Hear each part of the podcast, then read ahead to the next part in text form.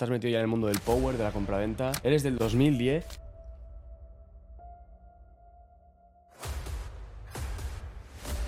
Y mi entrenador me dijo, me vio así delgadito tal y me dijo, ¿pero tú sabes lo que es el power? En la banca empecé con 20, en sentadilla 40, en peso muerto hice 55. Ahora levanto 92 en peso muerto, 82 en sentadilla y 37 en banca. Cuando tú haces PR, ves toda la preparación, todo lo que te la has currado y todo. Y pues yo ya a veces me cae alguna lagrimilla de lo he hecho, ¿sabes? Es un espectáculo que tengamos a un chaval de 14 años recién cumplido aquí hablando como un tío de 18 o 20. Eso me lo dice mucho. Es una puta locura. Si quieres tener cosas que nunca has tenido, tienes que hacer cosas que nunca has hecho. No tienes que esperar a que te cuelguen la medalla en la competición. Tú la medalla te la ganas entrenando. A la competición vas a que te la cuelguen. Pasé a levantar 90 a no poder levantar 60 sin ninguna razón. Yo salía llorando en los entrenos de peso muerto. Esto es exclusiva, ¿eh? no, no lo sabe nadie, no lo he dicho ni por mis redes sociales. A lo mejor, todavía no seguro, vamos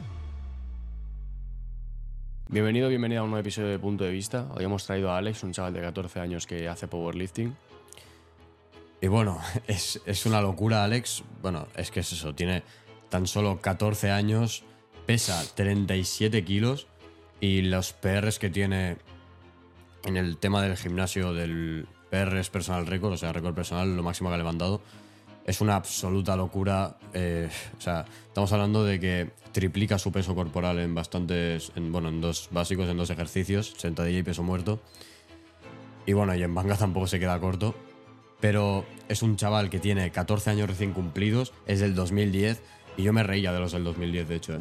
Yo siempre me he reído mucho.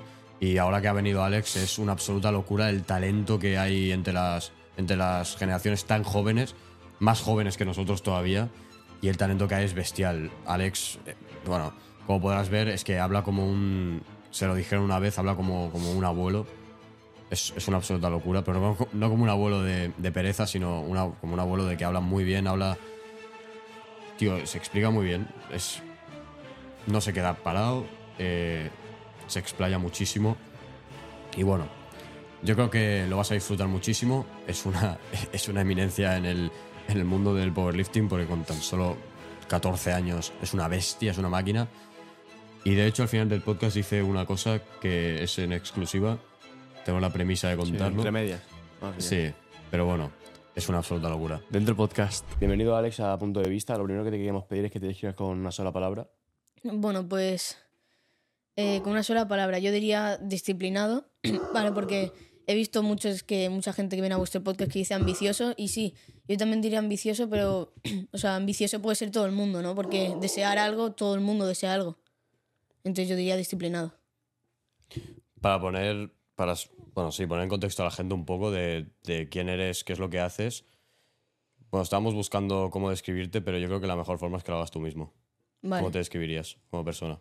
Vale, pues bueno, yo soy una persona eso disciplinada, ¿vale? Eh, tengo 14 años recién cumplidos y bueno, pues eso, hago powerlifting, ¿vale? En un gimnasio de mi barrio. Pues eh, básicamente eso, también me dedico un poco al tema de la compra-venta, eh, desarrollo personal y demás, así que eso, básicamente. 14 años, estás metido ya en el mundo del power, de la compraventa. Eres del 2009, 2000, 2010. 2010, y ya estás metido en 2010, todo el sí, sí. ¿Con qué edad empezaste en, en el deporte? En el deporte empecé con 12 años. Lo que pasa es que yo soy de enero y empecé pues en noviembre o así. Entonces, con 12 años. Y en el tema del power de la preparación fuerte, empecé en enero de 2023, ya con 13 años. Y pues básicamente eso, para la competición de la Copa de España, pues empezamos la preparación fuerte para en enero eso. En enero de 2023, pues hasta ahora. ¿Qué estás estudiando tú ahora mismo? Yo ahora estoy en, en, la, en segundo de la ESO, en las Aimerigas, allí en un instituto de Tarrasa. Pues sí, sí.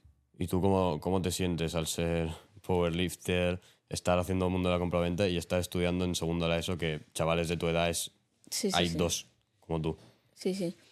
Bueno, pues a veces sí que es un poco como, o sea, yo estoy yendo al gimnasio y tú haces fútbol. En plan, que lo respeto, ¿sabes?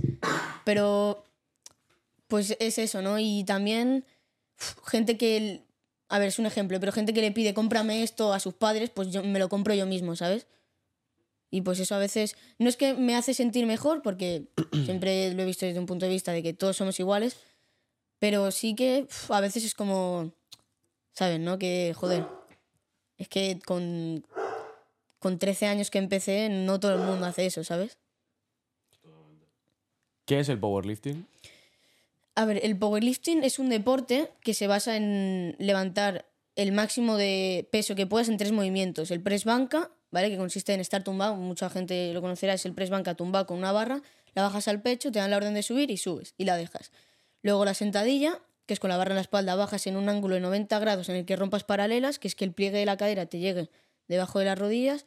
Y luego el peso muerto, que es el más fácil, el más fácil en órdenes, que sería pues subir la barra hasta aquí, que encajes hombros y rodillas y que te digan tierra y bajes la barra al suelo. Vale. ¿Cómo, ¿Cómo empezaste el mundo del powerlifting? Porque hay mucha gente que, bueno, sí, ¿no? Tiene ese talento oculto, pero no, no lo saca. ¿Tú cómo te diste cuenta de eso? Bueno, pues lo mío fue un poco raro porque con 12 años eso estaba a principios de curso de primero, creo que fue, y yo notaba que llegaba por las tardes a casa y no hacía nada. Era como que estaba aburrido, tal, simplemente estudiaba un poco y ya está. Y quedaba con mis amigos. Y pues eso a mí, en cierta manera, no me gustaba mucho. Entonces le dije a, mi- a mis padres que quería empezar en algo. Y mi padre me llamó y me dijo que justamente en el polideportivo de, de debajo de mi casa había como un gimnasio, esto una especie. Yo no sabía que era el Power, pero me dijeron que era un gimnasio así, como chiquito de barrio, pero que está súper bien. Y pues a la siguiente tarde bajamos mi madre y yo con un amigo Diego, pero mi, al final mi amigo no siguió, pero bueno, bajamos con mi madre y yo. Y mi entrenador me dijo una anécdota que siempre cuento, es que me vio así delgadito tal y me dijo, ¿pero tú sabes lo que es el power? Le dijimos, no, tal, venimos para, para saberlo. ¿no? Y me dijo, pues si levantas la barra de 20 kilos, en plan, te dejo apuntarte. Y pues sí, sí, lo levanté y fue eso. Y pues a partir de esa tarde, pues cada tarde voy, voy a entrenar.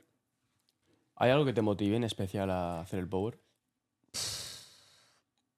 No, simplemente pues ver pequeñas mejoras y esas pequeñas mejoras pues te motivan. Pero no, no, no empecé por algo que vi ni por nada que me dijeron, sino que fue así pim pam. Y pues enseguida ya vi que me apasionaba. Pero no, no, no hay nada que me motive así en especial. ¿En qué te, en qué te pidió que levantar la, la de 20 kilos?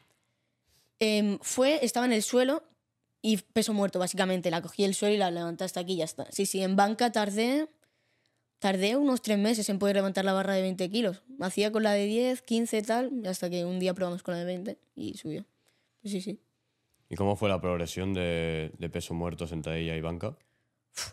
Pues esto siempre lo cuento y fue una, o sea, es muy difícil el tema del power y cuando estás empezando quizás ves resultados más fácil que cuando ya llevas mucho. Por ejemplo, yo empecé, hace poco subí un TikTok que empecé en la banca, empecé con 20. Bueno, la primera toma de marcas hice 20, en sentadilla 40 y en peso muerto hice 55. Pues ahora levanto 92 en peso muerto, 82 en sentadilla y 37 en banca.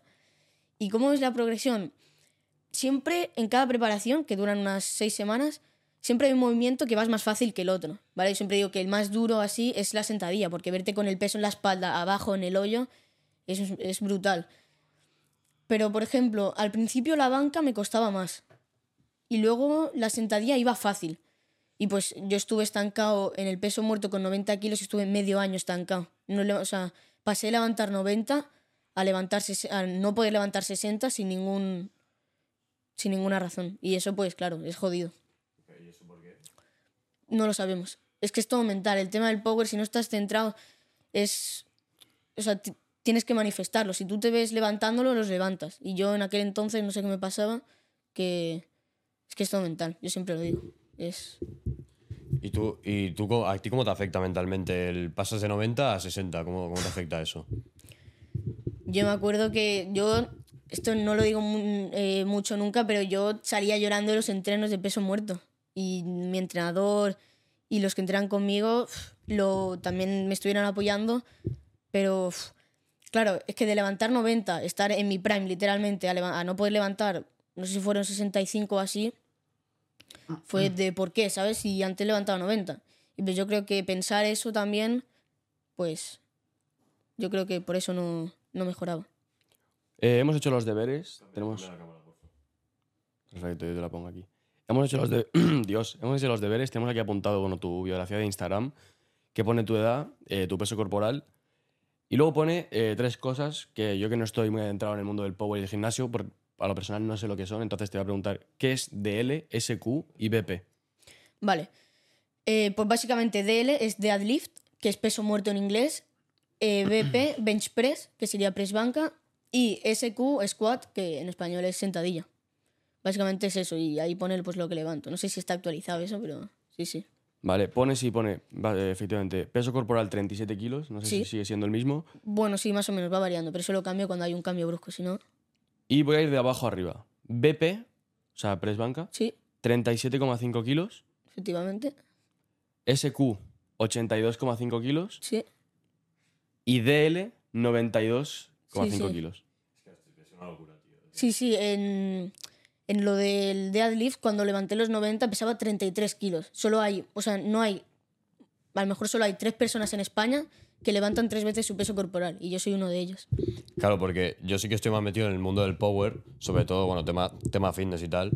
Y claro, no es lo mismo levantarte 90 kilos pesando 50, Sí, sí. 60 kilos Sí, sí, que pesando espectacular. 37 kilos. ¿Qué, qué tienes, tío, para...? No lo sé. Es eso de, por ejemplo, ¿se nace o se hace? Ya, Yo siempre, es que hay un, hay un equilibrio, ¿no? Yo, es la fuerza relativa. Yo a lo mejor puedo tener más fuerza relativa que otro chaval y también es por eso, porque sí, sí, con 33 kilos levanté 90, casi tres veces mi peso corporal y no hay nadie en España que haga eso casi. ya ves, es que es una locura. Luego, en ¿cuánto tardaste en hacerte el levantamiento, por ejemplo, de, de sentadilla? Pues en la máxima que estamos ahora, Ujú. 82 kilos y medio, pues desde que empecé la preparación, pues un año, en verdad no es mucho, pero sí, sí, un año, entrenando pues, cada tarde, de lunes a viernes. Sí, sí.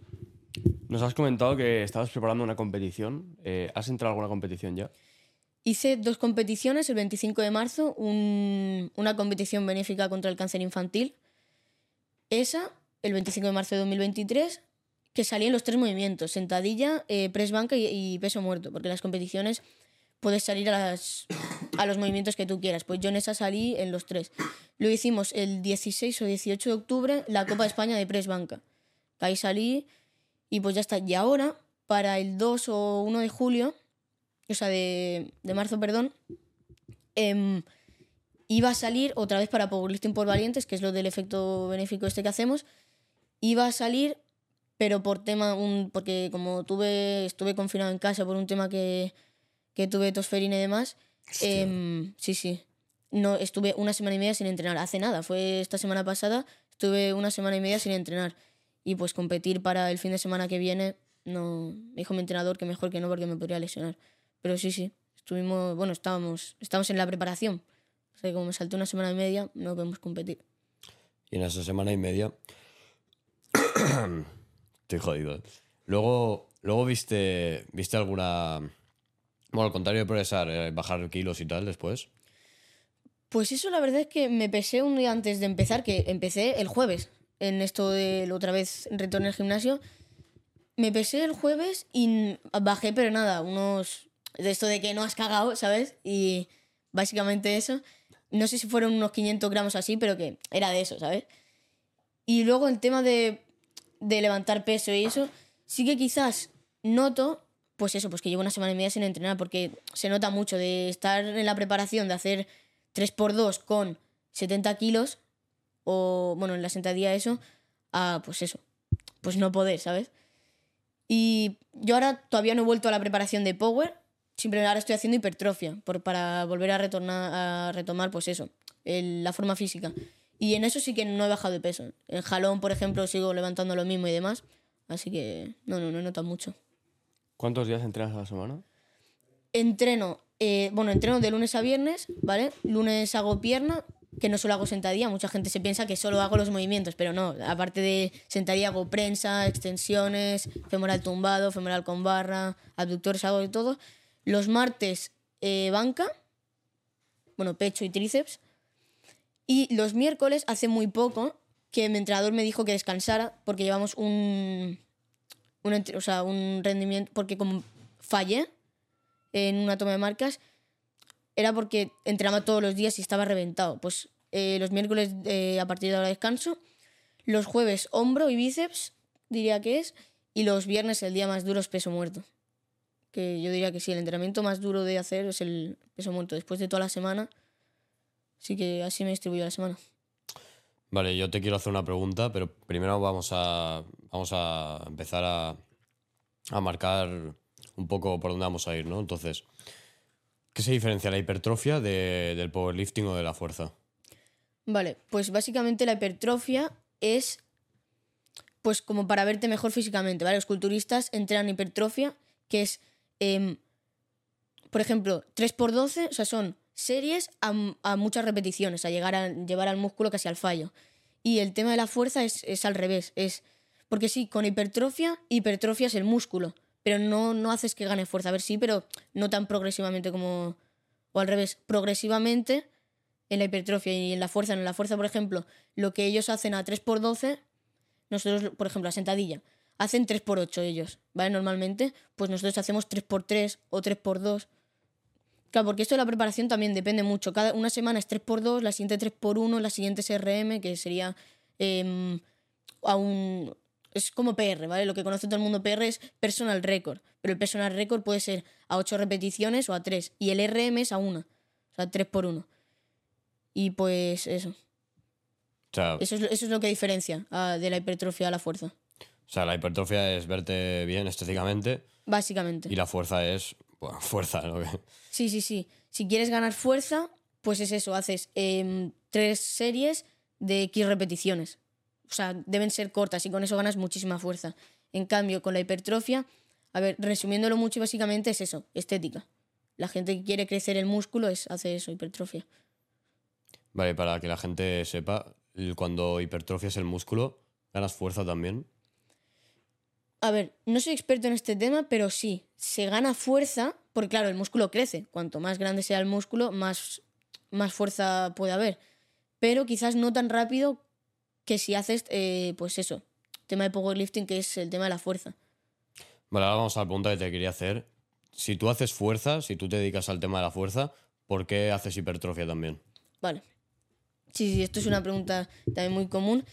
Em, básicamente es porque si yo hago solo fuerza, fuerza, fuerza, fuerza, el músculo no crece. Simplemente es como un vaso de agua. Cuando tú tienes un vaso de agua, tú lo llenas, el vaso es así. Tú lo llenas de agua hasta aquí. A partir de aquí ya no puedes llenar más agua. Entonces tienes que hacer que crezca el, vaso de agua. O sea, en vez de tener un vaso así, tienes que hacer así. Y para que crezca, pues tienes que hacer hipertrofia. O sea, hipertrofiamos el músculo porque obviamente yo en la sentadilla, estoy poniendo mucho ejemplo de sentadilla, pero en sentadilla hago el 3x2. Pero luego todo el entrenamiento es 3x8, 3x12. Y pues hacemos eso, hipertrofiamos el músculo para que crezca y lo podemos rellenar de fuerza. Así resumiéndolo un poco. Hablando de aumentar músculos y tal, te quería preguntar, ¿ligas más desde que haces deporte? Esa es buena. Em, yo creo que tener novia a mi edad es una pérdida de tiempo. O sea, tengo cosas mucho más importantes que hacer que... O sea, tener novia es, yo siempre lo digo, preocupación, dinero y tiempo. Y es, son las tres cosas que ahora mismo necesito más. Y pues, ¿qué ligo más? Pues no sé qué decirte. Es que tampoco lo busco, ¿sabes? Pero puede ser, sí, quizás sí. Te lo robo. Vale, yo, eh, entonces. Y ahora con el tema de. Enlazando con esto. eh, desde que haces power, desde que también estéticamente te ves mejor, tienes más autoestima. Eres más confiado también. Vale. Esto es una cosa que muy poca, muy poca gente no entenderá, pero es, o sea, cuando tú empiezas en esto del, o sea, del tema del gimnasio, es como, bueno, antes que no estabas, no te fijas tanto en el físico y cuando empiezas sí que te fijas más en el físico. Entonces, esto es un tema pues que mucha gente no entiende, pero quizás sí, o sea, si tú estás entrenando, dices, joder, pues a lo mejor me falta un poco más de tríceps o bíceps. Pero sí, quizás sí que me siento con un poco más de, de autoestima, decir, joder, ¿sabes? Es lo que he dicho antes, yo estoy en el gimnasio y tú estás haciendo fútbol, ¿sabes? Y hacéis un día de físico, de tres que entrenáis. El mito este de no empiezas a entrenar pronto, no levantes peso pronto, no hagas tal porque no creces, no, te desarrollas, ¿crees que es verdad o crees que no? Yo creo que no. O sea, eso, eso es una leyenda de estas que se contaban antes. Porque mira, yo tengo una foto de mi entrenador, de un regalo que le hice de Navidad de el 2022 y una foto del 2023 y he crecido, pues no sé si fueron 8 centímetros. Yo todavía no, no he dado el cambio, pero en un año subí 8 centímetros y entrenando fuerza. Entonces, pues yo creo que no. A ver, sí que es verdad que entre los huesos tenemos una cosa, no sé si son... Es que no sé cómo decirlo, ¿vale? Porque no soy experto. Y eso sí que quizás que se rompe y quizás no te hace crecer del todo, pero yo creo que no. Un- es una tontería eso. Pero sí, sí, sí, o sea, está bien. Hay un montón de estudios que también lo dicen, ¿eh? que, Sí, sí. que- que es mentira, que son sí, más sí, falsos que. Y luego te, te sacan el tema de. Bueno, te sacan la típica excusa de. Pues mira los gimnastas, que, que son bajitos todos. Ya, ya, pues que si, si son igual de anchos que... Eh, ya. Ya, ya, son súper anchos. Sí, y son muy bajitos, sí, sí. Pero bueno, yo, yo es que lo veo. Yo es que la verdad, si lo dice la ciencia, es que no sé. o sea, es Sí, sí, poco- básicamente eso. Y mi entrenador, que también es campeón de Europa en su día y tal, tiene hechos tres estudios sobre eso, de que si haces fuerza no creces. Eso es mentira. Mi entrenador tiene hecho tres estudios. O sea que ahí lo dice todo. Y sí, sí, si lo dice la ciencia, Ya, Es que es así. eso. Vale, te quería preguntar ahora. eh, has dicho que antes entrenabas todos los días o cinco? todos los días. Bueno, Todo- o sea, eh, de lunes de- a domingo. No, de lunes a viernes. Vale. ¿Y por qué ahora has metido ese día de descanso entre los miércoles? Pues básicamente por eso, porque como entrenaba todos los días, sentía, bueno, mi entrenador que es experto en esto, sentía como que no, es que no sé cómo decirlo, como que no daba lo suficiente, no rendía lo suficientemente bien como podía rendir si descansaba un día. Porque claro, entrenar eh, todos los días, claro, no dejas descansar bien el músculo. Y pues básicamente por eso, porque vimos un estancamiento bastante tocho. Y pues me lo comentó y él es el experto, ¿sabes? Le hice caso.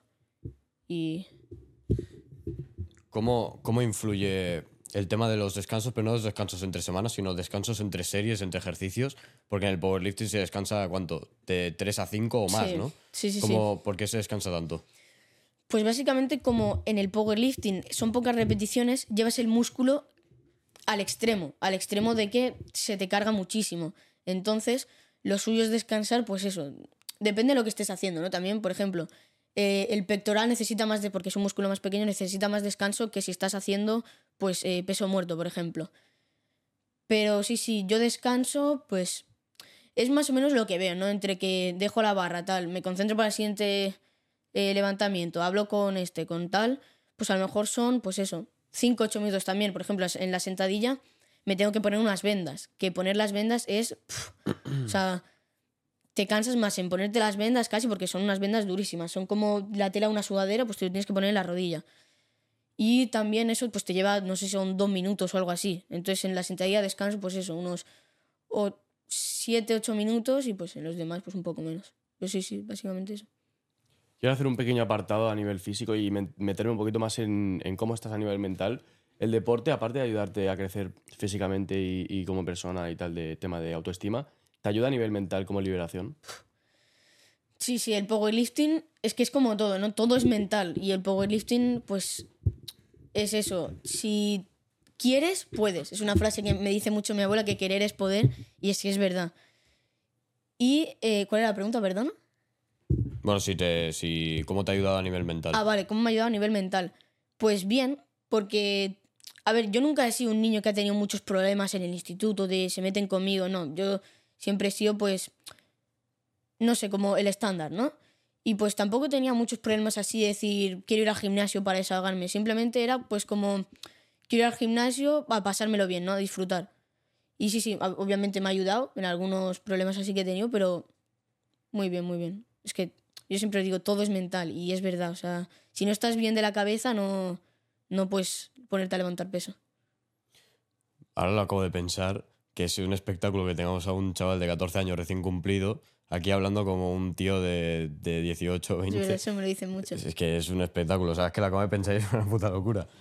Vale, entonces, enlazando, ¿te ha pasado algo en, en tu vida para que te haya dado ese clic? Pues básicamente lo que hablábamos antes fuera de cámara es que, se- o sea, yo siempre he sido el estándar en el instituto, pero sentía como que podía hacer algo más, ¿sabes? Y pues me metí en este tema. A ver, sí que es verdad que nunca me he sentido como el resto, pero no en de esto de que se meten conmigo, no, no, sino que como que cuando alguien pensaba yo le daba una vuelta y pensaba mucho más, ¿sabes? O mucho mejor. Y pues Básicamente eso. Y sí, eso me, me lo dicen una anécdota también. Es que fuimos a comprar una cámara con mi madre al corte inglés o no sé qué fuimos a comprar y estaba hablando con el señor del corte inglés y me dijo, pues es que hablas como un abuelo, en plan, pareces un abuelo hablando. Ya No ves. sé. Es una locura. Quiero entrar. Ahora retomamos el tema del físico porque da, da para rato. Quiero entrar en el tema del dinero. Has mencionado que nunca. Siempre te lo has querido currar tú y tal. ¿Tú qué haces ahora mismo para, para currártelo y ganar pasto?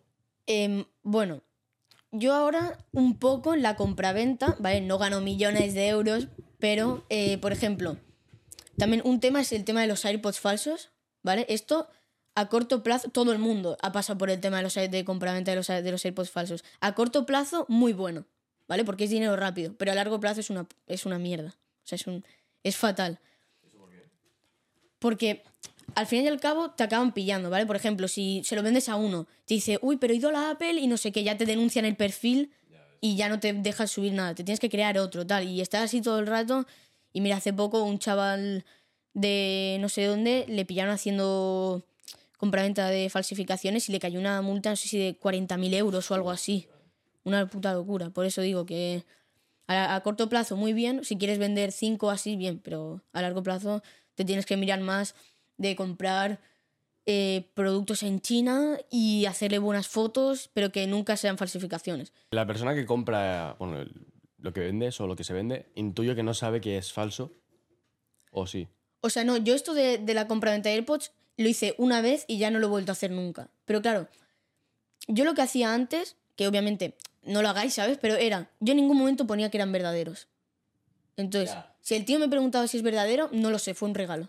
¿Sabes? Yo en ningún momento decía que eran verdaderos. Entonces, luego no me, no me podían buscar las cosquillas. Porque ah, yo nunca te he dicho que sean verdaderos. Obviamente no lo hagáis, ¿vale? Porque está mal. Pero ¿Y a, nivel, a nivel ético no te afectaba negativamente hacer eso? no. O sea, ahora lo miro y digo, joder. Pero no, o sea, era una falsificación exacta, ¿sabes? Digo, tampoco lo he timado. A ver. Que tampoco los vendía muy caros, ¿sabes? ¿Cuánto dinero? Pues no sé, los compraba por, por 30 y pues vendí unos por 120. Pero, ¿A quién se no sé, un tío que tenía así barba. No sé. Vino de lejos, ¿eh? Bueno, de lejos no, pero vi- vino como de por aquí.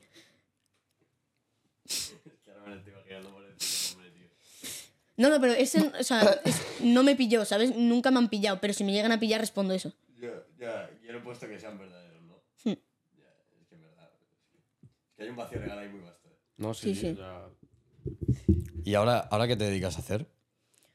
Pues básicamente eso, compra-venta, ¿vale? Compro, por ejemplo, un RK71, un teclado mecánico que no se consigue nuevo, pues compré uno por 7 por siete euros en Vinted y lo conseguí vender por 50 o algo así. Pues básicamente intento buscar, eso sí, es scrollear en Wallapop, esa es otra.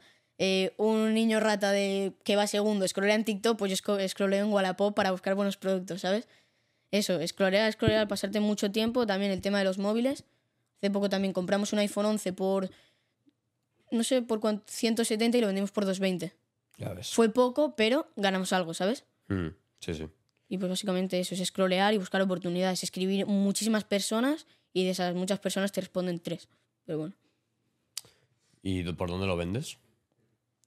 A ver, yo siempre intento colgarlo todo en muchos sitios, pero básicamente es Wallapop y quizás un poco de Vinted. Pero sí que en Facebook Marketplace, no sé si sabéis lo que es, en, pues en sitios así, cuando es algo importante, pues lo subo en muchos lados. Pero básicamente Wallapop. ¿Cuál ha sido la venta que te ha sacado más pasta? Uf, esta es buena, ¿eh? ¿Cuál ha sido la venta que me ha sacado más pasta? Buah, pues lo tendría que pensar, pero... Es que hace poco vendí una cosa, pero es que no me acuerdo... Bueno, ¿la venta o el mes? Ambas. Vale, Sí, ambas. ambas. Hubo un mes que vendi- fue el mes este que vendí los AirPods, vendí un iPhone, creo que vendí un portátil de estos Lenovo, un Chromebook. Pues no sé, a lo mejor me saqué 400 euros o así. No mal profit, ¿eh? No es mal profit. No, y además eran cosas, por ejemplo, el móvil era un móvil antiguo, o sea que no tuve que meter dinero. El teclado igual. Y. Y el portátil sí, pero bueno, no pasa nada. Me salió, me salió rentable. ¿Y eh, ¿Eso es la venta o el mes? El mes. ¿Y la venta? ¿Lo has dicho también? La venta, pues yo diría que fue el móvil. Joder. Creo, ¿eh? Ahora seguro, seguramente si me, si me pusiera a pensar, pero sí diría que fue el móvil. También está lo de la compraventa de la ropa, pero eso seguramente ahora me empieza a meter, pero de momento, porque también hay muchísima falsificación en el tema de la ropa. Y si no sabes, yo te, puedo poner una etiqueta de Nike, ¿sabes? Que la recorto otra camiseta y te la pongo. Entonces tienes que saber los materiales y eso. Se habla mucho siempre de lo bonito que es la compraventa y que todo es dinero y tal. Y muchísima gente te lo vende así, igual que con el dropshipping y con el e-commerce. Pero ¿cuál es la parte mala de todo esto? El tema es lo que decíamos antes, el tema de las falsificaciones. Y el tema de que eh, eso me da mucha rabia. Hay gente que te escribe, estoy súper interesada, no sé qué, quedas y el tío no aparece. Y joder, te estoy vendiendo un móvil que vale 300 euros, ¿sabes? Joder, aparece. Eso es una de las cosas malas. Y luego el que no sabes con quién estás tratando hasta que no lo ves. Esa también es una cosa de cosas malas. Y yo, que soy un niño, siempre tengo que ir o con mi madre, o con mi hermano, o con alguien, ¿sabes? Y luego, pues, el básicamente el tema de las falsificaciones es una de las partes más malas de todo esto. Y No- luego que te lleva mucho tiempo, ¿eh? El tema de la, de la compra. Es lo que he dicho, scrollear, escribir un montón. Ya, siempre, siempre se habla de dinero fácil, rápido y... Sí, sí, pero no es, tan, no es tan fácil y tan rápido. A ver, sí que es verdad que si quieres empezar, tienes un montón de cosas por casa que estoy seguro de que no utilizas. Entonces, si quieres dinero fácil, sí que puedes vender eso, pero tienes que vender barato, porque si no nadie te lo va a comprar. ¿No te da, o sea, no te da miedo a nivel legal meterte en un, en un ámbito, por ejemplo, de falsificación, que no sepas mucho y que sin querer vendas algo que es falso diciendo que es verdadero cualquier paranoia que sea una, yo qué sé, una confusión? ¿No te da miedo a nivel legal que luego te pueda caer una gorda? No porque no, no hago tema de falsificaciones ya, o sea, lo hice una vez y ya está. Entonces, pero sí que, por ejemplo, el otro vendí un reloj Ferrari, lo vendí, pero era original, con la verificación de Ferrari, el logo ese que brilla y todo, o sea, era 100% verdadero. Y luego yo no me di cuenta, me di cuenta esta semana pasada, lo vendí como hace tres meses el reloj. Y mirando mis valoraciones de Wallapop, me di cuenta que me puso cuatro estrellas porque el reloj fue a una relojería y le dijeron que era falso. Hostia. Pues yo no sé si era mentira o qué, pero el reloj no era falso porque, joder, tenía la factura y todo. Pero bueno. Entonces esas cosas no me preocupan porque sé que es gente que no sabe, pero sí que quizá yo no me meto en cosas ilegales, pero sí que me preocuparía, claro. Sí, sí. ¿Y algún otro susto que hayas tenido? ¿Algún otro susto que haya tenido?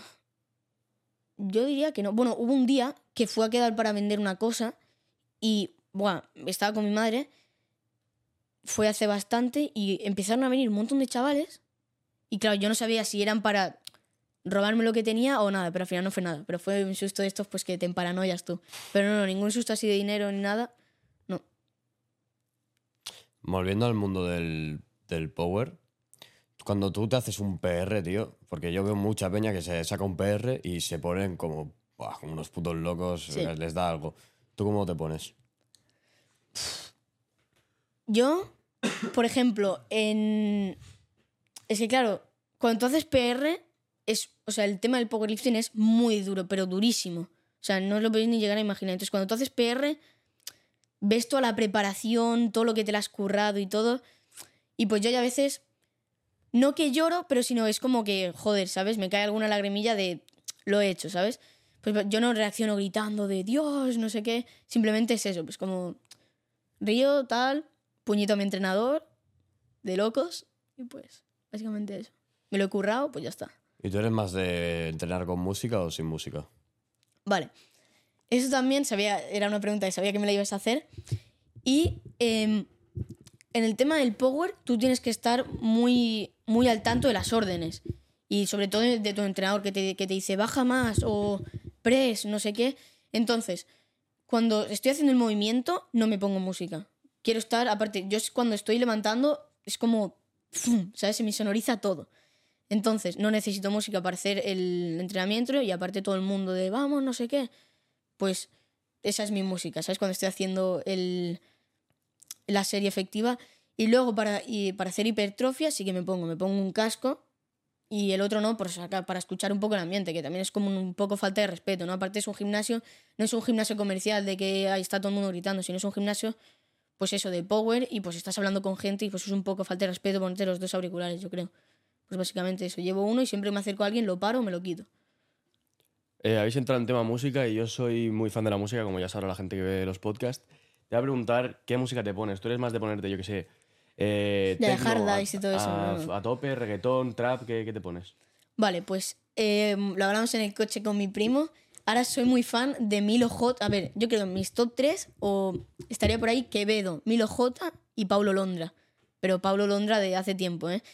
Yo me, tengo una playlist que se llama Jim, tengo la mía normal y la playlist de Jim que, pues eso, mira, espérate a ver si la puedo sacar Sí, claro. y os digo un poco.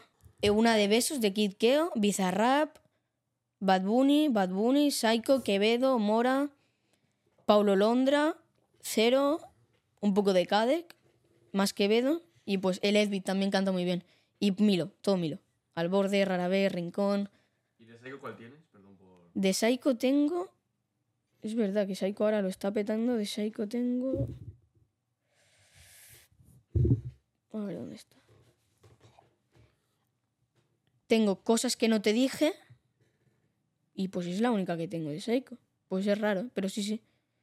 Luego tengo Mora, ¿no? Las típicas, Ah, donde Media Luna, Reina, salir, todas estas. sí.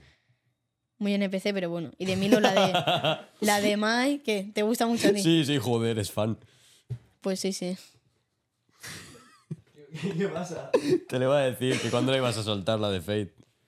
Ah, ¿y de Fate qué? Hostia, pues Fate.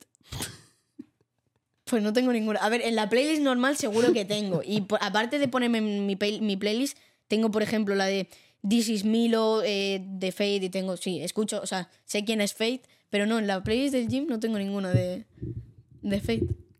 ¿Y tú eres más tristón a la hora de entrenar, de ponerte una música que te rompa o música así de... a tope, coño? No, no, yo soy intermedio, ¿no? O sea, a mí no me gusta ponerme, porque lo encuentro una gilipollez, ¿no? Ponerte música de que te rompa, en plan, estás entrenando, estás levantando peso, no, no me voy a poner a escuchar el beret, ¿sabes? Por ejemplo. Entonces, tampoco sé de ponerme hardstyle, de eso de romperlo, simplemente, pues que esté como, por ejemplo, un poco de reggaetón o algo así de dembow.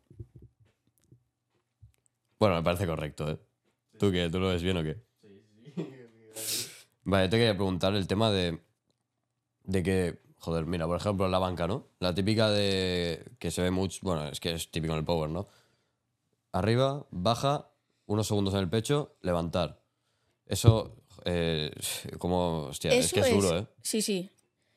Eh, la banca es el más técnico a nivel de órdenes, ¿vale? Es. em, te- siempre hay un spotter. Bueno, a ver, tú lo puedes pedir, ¿eh? En competición tú puedes decir, la quiero sacar yo, pero yo siempre pido que me la saquen porque yo hago un arco lumbar tochísimo. En plan, no sé si habéis visto algún vídeo mío Sí, te lo iba a decir. que ¿eh? me arqué un montón. Y eso, a la hora de sacar la barra yo solo, como tengo las dorsales clavadas, Claro. al sacar la barra pierdo la posición. Entonces siempre me la tienen que pasar. Es, no hay orden. Ah, bueno, sí, es verdad. Me la pasan, me la ponen aquí arriba, me dicen inicio, bajo al pecho, estoy un segundo así y me dicen press, subo y no la puedes dejar. Tienes que, que esperarte aquí dos segundos, que eso es criminal, y te dicen eh, soporte o rack, y la dejas. No acabas con dolor de espalda, tío, porque yo he visto algún, o sea, los vídeos estos que acabas de comentar de levantar así tumbado. O sea, es que sacas todo el pecho, no te Sí. duele la espalda después. No. Eso mucha gente también me lo dice, pero no. No, no me duele. En plan, soy muy flexible y es, es un. Es un pro también para el tema del power, el tema del arqueamiento. Mucha gente lo trabaja, pero es que yo, como lo hago solo, no, no me hace falta trabajar. ¿Cuál es tu truco, tío? Porque yo después de un día de hacer pecho, tío, me estoy. En plan, te lo juro que me duelen. la- es que ahora mismo me duelen las lumbares, o sea. tú Ya, esto- ya. Y mi, mi arco ya ves tú, ¿sabes? No es un arco de, de estar así. Sí, mi sí, arco sí. es que te cabe la mano y punto. Sí, sí. Bueno, uno de mis trucos es, eh, obviamente todo esto lo, lo sé de mi entrenador, es, yo me pongo en la barra, o sea, como si el micro fuera la barra, yo me pongo detrás de la barra. Sí. Ya me coloco las manos, ¿vale? Que yo cojo, yo cojo súper ancho, yo cojo la barra como lo cogerías tú, por ejemplo, que tienes los brazos largos, que me va bien para involucrar el pecho. Pues yo me clavo ya las manos, las manos ya no las muevo, clavo los pies más o menos donde piense yo que, que ya lo tengo calculado, ¿vale? En la banca ya lo tengo calculado. Los clavo, me arqueo, primero clavo la escápula, me hago así en el banco hasta que esté clavado y luego me pasan la barra y cuando una vez la tengo aquí ya bajo el culo. Y pues ese es un truco. Claro, aquí en el sofá no, pero en una banca te lo podría explicar mejor. Pero sí, sí. Claro, ese es el, el tema de, clava- de clavar el culo, es una de las normas, ¿no? No puedes levantar el culo. Exacto. Em, no puedes clavar el culo y no puedes mover el pie. O sea, cuando tú estás haciendo el movimiento, el culo no, o sea, tiene que estar pegado al banco y el pie no puedes ni hacer ni así en el suelo, que mucha gente lo hace para clavarse bien. Lo que sí que puedes hacer es el leg drive. No sé si sabes lo que es. tú Sí, sí, empujar con las piernas. Exacto. Sí. Puedes, como ese pequeño de esto, pero no puedes levantar el culo. O sea, es apretar el culo. Eso muy poca gente lo sabe hacer. Yo, sinceramente, no lo sé hacer. Lo estamos trabajando, pero es empujar como el culo, pero sin que se levante. Y es complicadísimo. ¿Recomiendas el power a la gente de tu edad? No podrían. No, no, no lo soportarían. En plan, no están hechos para eso, ¿sabes? Es algo también. O sea, es que es muy duro. o sea, mm, es que no, no podrían. Simplemente no. Es demasiado duro para. Yo, A mí me revienta en TikTok cada vez que, dijo, que digo esto, pero mira, o sea, ¿qué, coño? Con la generación de blandos que tenemos hoy en Sí, día, sí. tío, es, es- aguantar el power, ¿sabes? la gente... La, la gente está fumando. No, a mí, a mí ya me Sí. sacan por clips, me linchan por todos lados. no, pero es que bueno. tienes razón. Sí. Es que gente de mi edad está fumando vapor y yo estoy levantando peso, ¿sabes? Ah, como- Mira, entrando en lo del vapor, tío, a mí me hace mucha gracia la gente que dice, no, es que fumo vapor porque el tabaco es malo. Bueno, ¿y qué? ¿El vapor no es malo o qué, es como tío? eres gilipollas, ¿sabes? Así de claro. No, no, sí, sí, totalmente. Es, mira, lo estamos estudiando en ciencias justamente ahora. este, em, el tema del vapor. O sea, lo que es malo no es fumar en sí, es que te llenas de agua En los serio. pulmones. Porque cuando, no sé, es CH4 más no sé qué, además H2O, eso los pulmones es lo que es malo. Y el vapor eso te lo hace, aunque no tenga nicotina. Te, te llena de agua los pulmones y eso es lo que es malo. Sí, sí. Entrando en tema de, de competiciones, porque, joder, tío, competir con... Has competido con 13 años, ¿no? Sí. Eh, ¿Cuál fue la primera? El 25 de marzo. En Powerlifting por valientes, pero competir, obviamente compito con las mismas normas y todo, pero es algo en modo exhibición. Sí, sí. Hasta los 15, eso sí, a lo mejor estamos planteando, esto es exclusiva, ¿eh? no, sé- no lo sabe nadie, no lo he dicho ni por mis redes sociales. ¿Se puede, ¿Se puede dejar? Sí, sí, sí. Em, a lo mejor, to- todavía no es seguro, vamos al Mundial en... ¿Dónde era, Paul? En Grecia y seré el primer español en ser campeón del mundo con 14 años eh, de Apoyo. tema de Power. No lo sabemos seguro, pero nos gustaría ir. Hostia, eh, tío. Perdón que te corte. Eso se puede. Perdón. ¿Se puede ver en algún lado? Y lo del tema del Mundial, sí voy. No, no, en plan. Las competiciones. Sí, sí, claro, sí. sí, Vale. Em, sí que es verdad que hay competiciones que sí que las retransmiten por Instagram y tal. Pero sí, sí, sí, se pueden ver. Y si no, luego yo en mi canal de YouTube Claro, sí. también subo pues un poco. O sea, tú puedes coger, grabar y subirlo después. sí, sí, no hay nada de derecho. Aparte, como es mi entrenador, mi entrenador es el es uno de los fundadores de la IPL, que es International Powerlifting League, pues entonces no hay problema, no hay derechos de autor ni nada. Vale, de la primera competición a... ¿Cuántas has hecho? Dos. Vale, pues de la primera a la segunda, ¿cuál ha sido la progresión que tuviste? Claro, es lo que he dicho antes. Yo en la primera salí en los tres movimientos y en la última salí solo en banca. Porque, no me, porque tuve una pequeña lesión. Bueno, no fue una lesión, fue que me quemé con la moto y tuve un parche y no podía ponerme las vendas para hacer la sentadilla. Entonces solo salimos en press banca. La primera competición de la banca hice 27 y medio. Es muy poquito, pero para, ya levantaba casi mi peso. Y en la última, 30 y- no, en la última no sé si levanté 35 o 37. Pues 10 kilos en cuestión de meses. A ver, es que es lo que digo. Eh, la gente que no sepa dirá que es muy poco, pero la gente que sabe es muy difícil progresar. Sí. O sea Sí, que sí. eso, no sé, fueron 10 kilos o así más. Totalmente. Y a ver cuánta gente levanta su propio peso, ¿sabes? Ya, ya, eso es, Es que- verdad. es que es eso. mucha gente, pues eso, que es que muy poca gente pesa lo mismo que yo, ¿sabes? Entonces, eh, un chaval que, que pesa 70 kilos, mm, o sea, en el tema del press banca es mucho fuerza relativa. Entonces, gente que pesa 70, no todos van a levantar 70 kilos, que es como digamos lo difícil, ¿no? Muchos levantarán 50, pues 20 kilos menos de su peso. Lo que se suele levantar es 50, según. ¿qué se Sí, o sea, levantar? no todo el mundo levanta su peso. Es muy. O sea, porque tener fuerza relativa. Por ejemplo, yo tengo más fuerza. Es lo que he dicho antes. Yo tengo más fuerza relativa que mucha otra gente. Entonces, un chaval promedio. El tema de los 100 kilos en la banca. Si te fijas, la gente que lo hace lleva entrenando muchísimo tiempo. Pero muchísimo me refiero cuatro años o algo así. La gente que lleva entrenando un año y pesa de media unos 70 kilos, pues sí, levantan 50, 60, ¿no? Tú que vas al gimnasio y eso normal. Sí, yo 55 pesos levanté porque le he dejado la banca por el tema del hombro, tío. Me lo, me lo revienta literalmente. Y nada, pues el P, bueno, PR, es que yo no he probado PR, pero a Ya, ya. 10, 12, bueno, es que lo tengo aquí apuntado porque puede con el tema de la progresión. Sí, sí. Eh, te digo.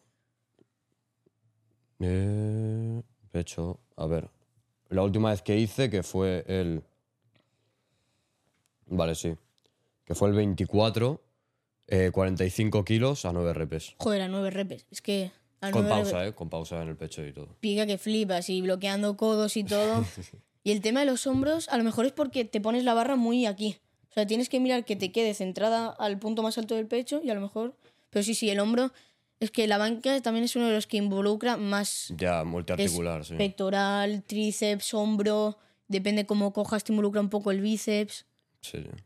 Un poco piernas también para hacer el leg drive. Ya, yo leg, leg drive no hago, tío. Qué va, no- qué va. Ni idea de. de- o Es que sea, es muy complicado hacer el leg drive. Es como un poco, porque tampoco puedes mover los pies, pero se trata de Ya. un poco de puntillas, hacer así un poco sin que... Es muy complicado. Sí, sí, es jodido de huevos. Tema de. Yo te quería meter en una polémica ahora, que es el tema de.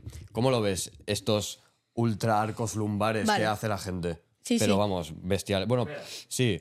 Por, ¿por qué se hace? Y, claro, ¿cómo es y por qué se hace? Vale. El arco, bueno, hay un movimiento que se llama el press gamba, que es esto de que arquean la lumbar, pero vastísimo, ¿eh? O sea, si la barra es esto, simplemente hacen así. Abren un montón, literal. porque se tiene que abrir mucho. Sí. Se ponen... O sea, simplemente bajan así. Claro, el recorrido O sea, es. Imagínate, hacer así y que mi pecho ya lo toque y subir.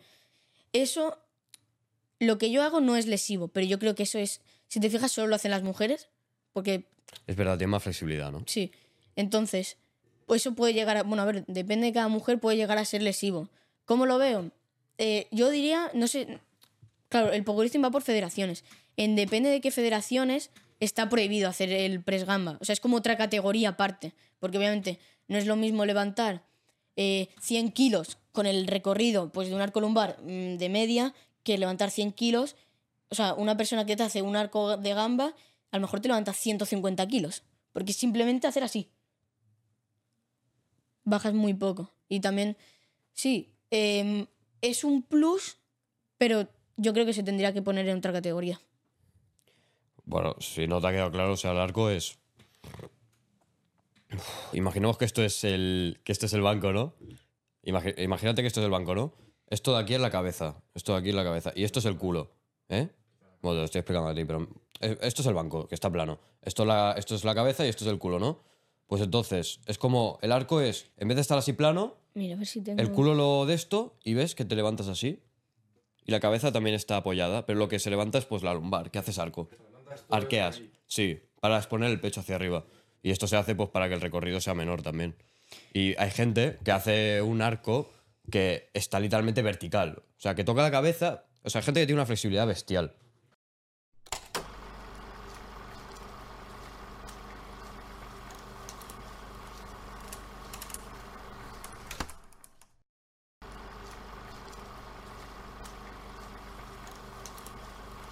El tema de ahora, otra, otra muy buena también, que es el, la de las muñequeras. Primero vamos con la banca, luego voy con la sentadilla. Para- o sea, muñequeras, coderas. ¿Para qué sirven las coderas? A ver, yo nunca he usado co- eh, coderas, ¿vale? Pero básicamente es como en la sentadilla, ¿vale? Que es lo que flexionas en la banca es el codo. Pues las coderas son... Las coderas se ponen con el brazo recto, ¿vale? Por lo que tengo entendido. Entonces, haces fuerza, te lo pone y cuando bajas te es un muelle. Porque claro, como tú las pones así, están apretadas así, te hace también cuesta de bajar con coderas y con vendas. Es bajas y cuando quieres subir, claro, te hace de muelle súper fuerte. Pero lo que sí que es es el tema de la sentadilla, que uso vendas. eh, unas vendas que me regaló mi entrenador que son durísimas, pero que me hacen daño y todo, es Buah.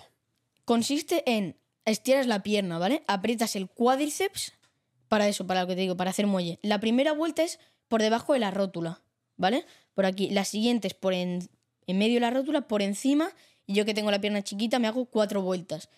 Luego es vuelta, que te pide la mitad de la rótula, otra vuelta, te la vuelves a poner, ya con un cordoncito te lo pones aquí, te las apretas a muerte porque cuesta un montón apretarlas. Y eso cuando tú bajas, vale, lo voy a hacer así, más fácil.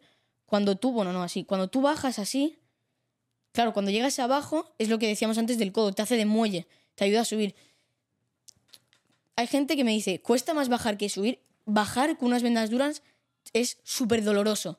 Yo estoy más pendiente de bajar bien que de subir. Y eso puede ser un problema también. Tienes que centrarte en poder subir. Pero bueno, es que duele un montón. Yo acabo con moratones aquí, con... Es, es brutal, sí, sí. ¿Y es lesivo? No, no es lesivo. Es al revés, para evitar lesiones. Porque claro, eh, yo un problema que tenía antes es que al subir de la sentadilla metía las rodillas. Y eso es malo. ¿Qué, qué hay que hacer para esto? Trabajar el culo. Para no meter las piernas. Y eso, yo si no llego a tener las vendas y hacía la sentadilla como antes, que metía un poco las rodillas, eso sí que es lesivo. Pero las vendas eh, te dan protección. Aparte de que te ayudan a subir, es mucha protección. Hay gente que utiliza rodilleras. Que no sé la diferencia es que las rodilleras son algo que no te quitas nunca, que son, no se lo has visto nunca, como una cosa así chiquitita, ¿vale? Que se lleva siempre. Y las vendas se ponen en el momento que lo vas a hacer, porque, o sea, te corta la circulación, o sea, no puedes estar más de dos minutos con las vendas puestas. Y básicamente es eso, es una venda pues que se enrolla en la de esto.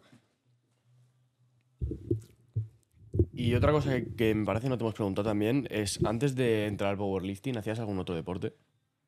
No, nunca he, o sea, sí, siempre he sido de hacer deporte, siempre, por eso estoy así tan delgadito, siempre he sido de moverme, he sido súper activo, pero no, nunca he hecho, eh, probé kickboxing, estuve, bueno, estuve un tiempo en kickboxing, diría, y ya está.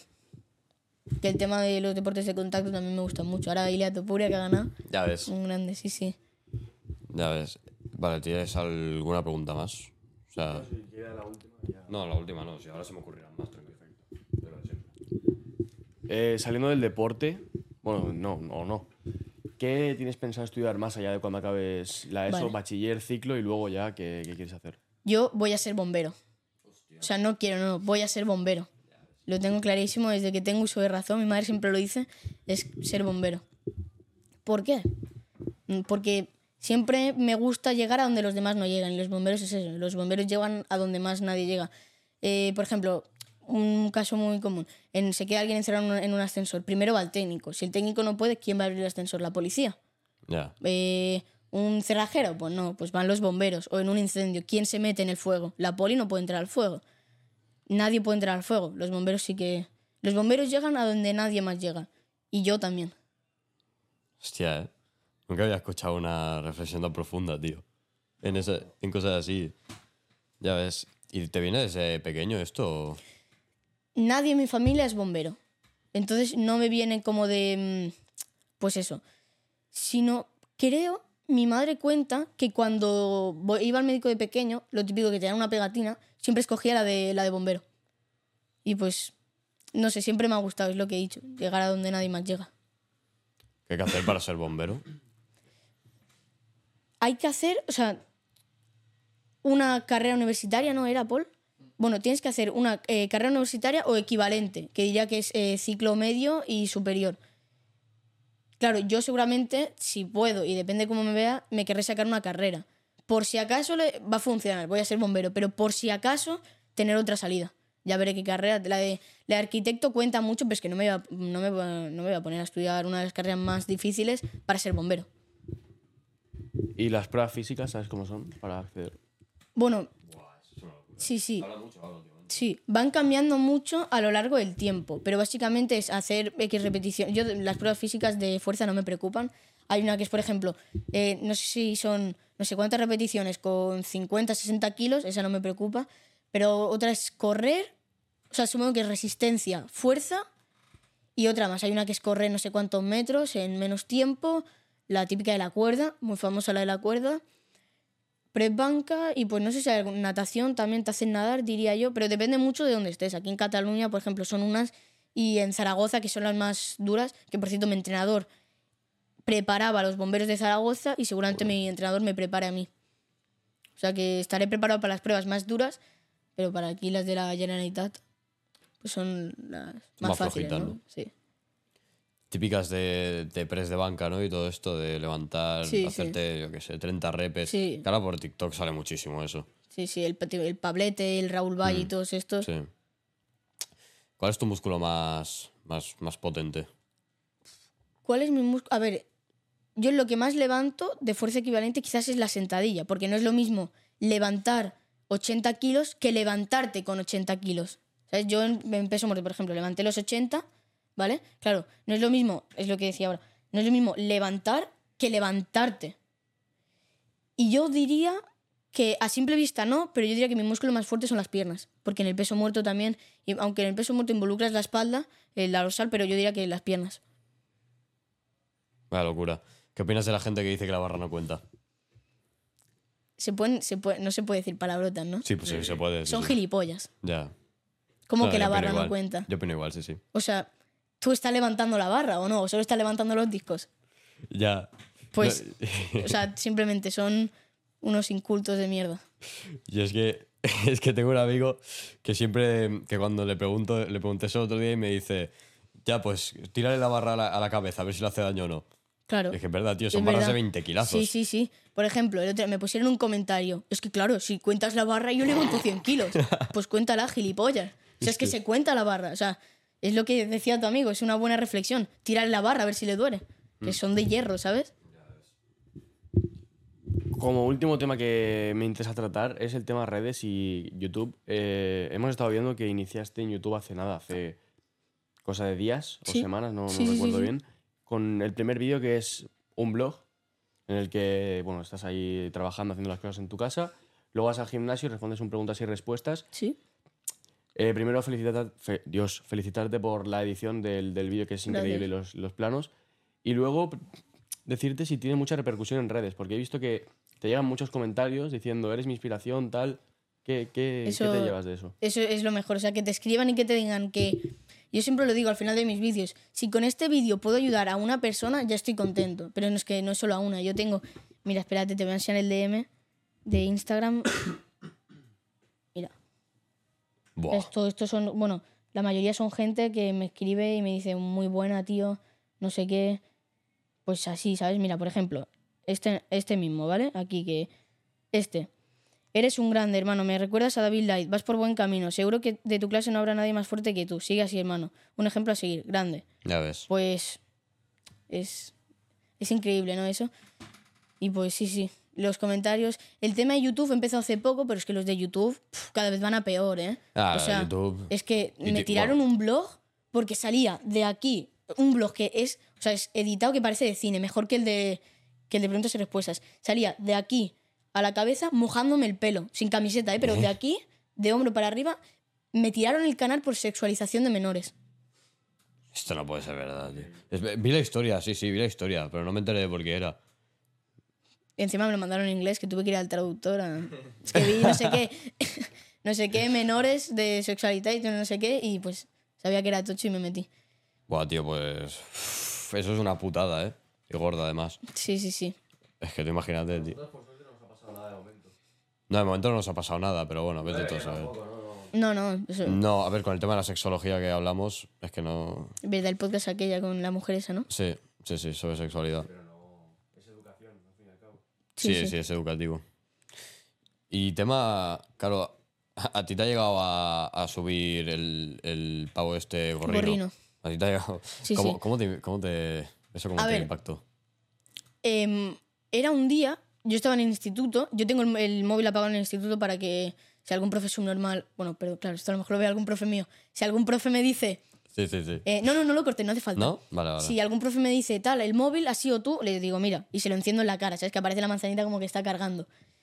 Y por eso lo tengo apagado y también porque me ahorra batería. Pues yo cuando salí del instituto siempre lo enciendo y ve que me empezaron a llegar, pero un montón, un montón de notificaciones, ¿sabes? Y dije, ¿pero qué pasa? Y yo pensaba pues que era que un reel me había pillado visitas. Llegué a casa y me escribe mi entrenador y me dice eh, que está subido el gorrino, ¿sabes? Y fue como, ¿cómo? Y pues sí, sí, me metí, le agradecí sobre todo. Y sí, sí, mi cuenta pasó de 900 seguidores a 1000, pues los que tengo ahora, 1697 creo que tengo ahora. Y en TikTok igual. Y en YouTube, a la pena de que todavía no estaba. Y, pero si no, también me hubieran subido. ¿Cómo ves el tema de las críticas en TikTok? ¿Ves muchas? Hacia mí. Es que es gente que no sabe. Es gente, pues, ignorante, ¿no? Entonces, Mm. ¿Veo muchas? No, a lo mejor de 100 comentarios, no sé, mucho, 10 son críticas, ¿sabes? Eh, pero no críticas, por ejemplo, eh, yo a tu edad levantaba 50 kilos ya, pero ¿cuánto pesabas? ¿sabes? Y la mitad pesaban 60. Y, o me dice, pesas eh, 37 kilos, me meto en su perfil y es gordo. ¿Sabes? Eso es verdad. No, no. Pero que sí, que sí, que es verdad, tío.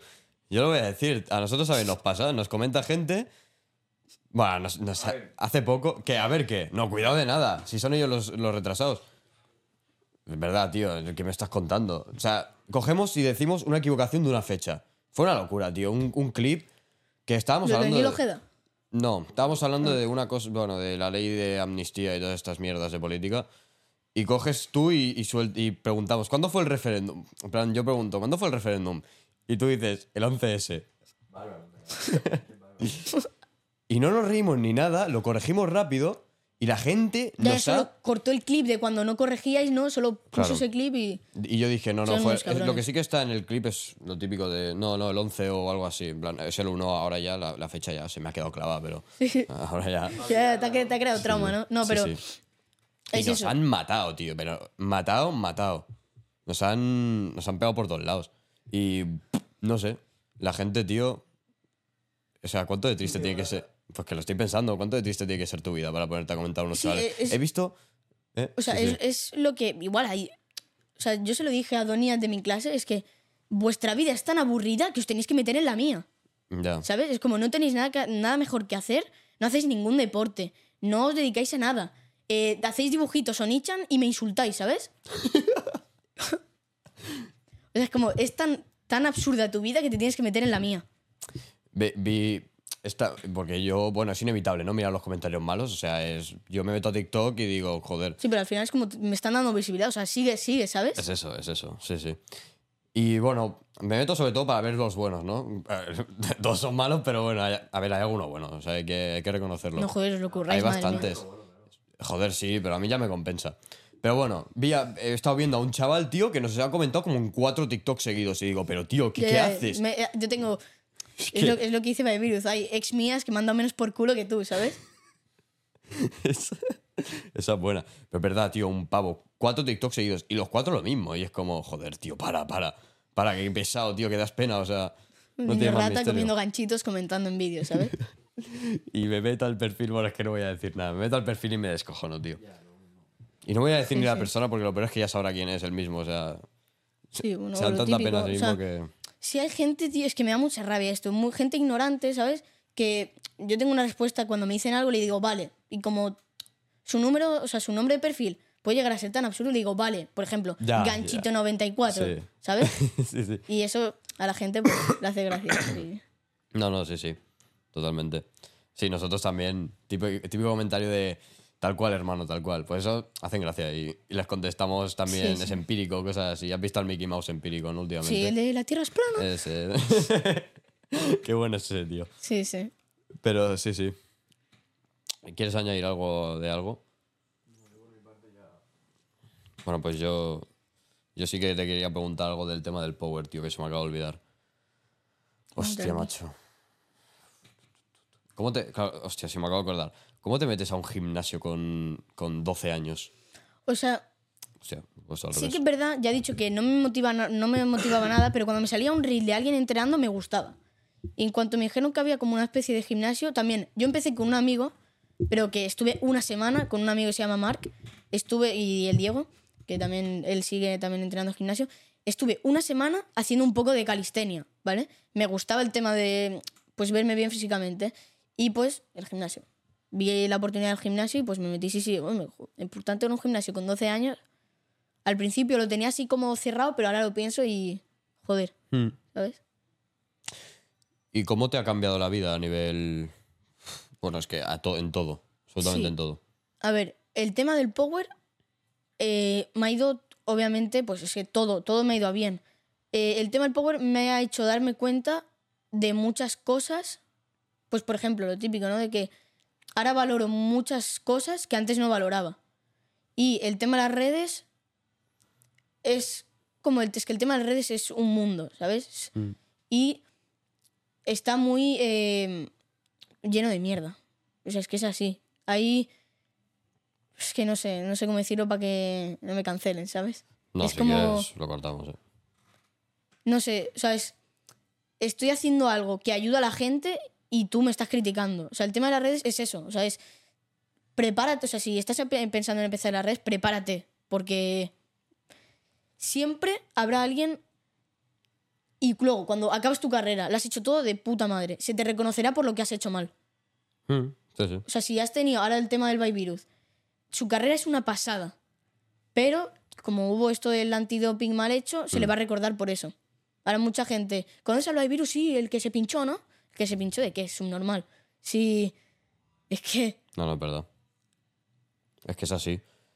Y yo, yo lo pienso y digo, tío, eh, o sea, mil cosas que has hecho bien, por una que has hecho mal, de verdad te van a, te, te tienen que matar. Pues Se sí, tío, la la gente es así. La gente es así y le, le encanta, le encanta. O sea, pues yo creo que también porque se ven reflejados en lo que ellos no son.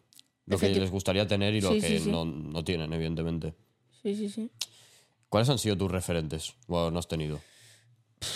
Que referente como tal, en el tema del Power, cuando empecé, sí que quizás eh, el Alberto Herraiz, Beto, el español, ese Vale, sí, bajito. sí, Beto, sí, sí, sí. Ese quizás es uno, porque también graba vídeos para YouTube y es tema influencer. Otro que también, Aarón Cabello, no sé si sabéis quién es. No, no sé quién es. Bueno, también uno de mis referentes. Y luego para el tema de lo de bombero, porque la vida del Raúl Valle y del Pablete me encanta. Pero, o sea, es gimnasio, estudiar para bombero, demás, eso, y hacen YouTube también. Pero no, referente así como tal, mi entrenador, quizás. O sea, mi entrenador es pues, el campeón de Europa y. Bueno, tengo compañeros míos que son campeones del mundo, ¿sabes? Ricard, David y. Eso. ¿Dónde te ves dentro de aquí a 5 o 10 años? Bombero y campeón del mundo. Joder, ¿eh? Son buenas. son Eh, buenas bombero, metas. porque ya tendré, de- dentro de 10 años ya tendré 24, 25, bueno, 23, 24, y bueno, depende, pero yo diría que sí, que ya podría estar opositando o ya seré bombero. Y campeón del mundo, pues esperemos que en en menos de un año ya sea campeón del mundo. Ya ves. Se habla, se habla rápido, ¿eh? Sí, sí. Campeón del mundo. Y la gente dirá, no, pero es categoría juvenil. Tío, Ya, ya. hazlo tú. es subjunior menos 52. Y Es que es tienes que valer. ¿sabes? Joder, y Eso tanto. sí que tienes, eso se nace. Mm, Sí, eso, eso es verdad. ¿eh? se puede, tú puedes entrenar lo que quieras, pero tienes que tener eso. No, no, es una puta locura que, que en menos de un año puedas llegar a ser campeón del mundo. Sí, sí, yo creo, o sea, si quieres tener cosas que nunca has tenido, tienes que hacer cosas que nunca has hecho. Entonces, si tú quieres ser campeón del mundo, que nunca lo has sido, tienes que entrenar, eh, o sea, tienes que desprender un montón de sudor para ser campeón del mundo. Y yo lo voy a desprender. ¿Quieres dejar alguna frase, alguna reflexión a la gente? Pues esta que acabo de hacer. La de si quieres hacer cosas que, o sea, si quieres tener cosas que nunca has tenido, tienes que hacer cosas que nunca has hecho. Qué bueno. Pues, tío, muchas gracias por, por estar aquí, ¿eh? Nada, a ti. A ver, espérate porque el otro Sí, sí. día me guardé en las notas alguna frase así. Sí, sí, tranquilo. Esa, la de todo el mundo se va a reír de ti hasta que te salga bien.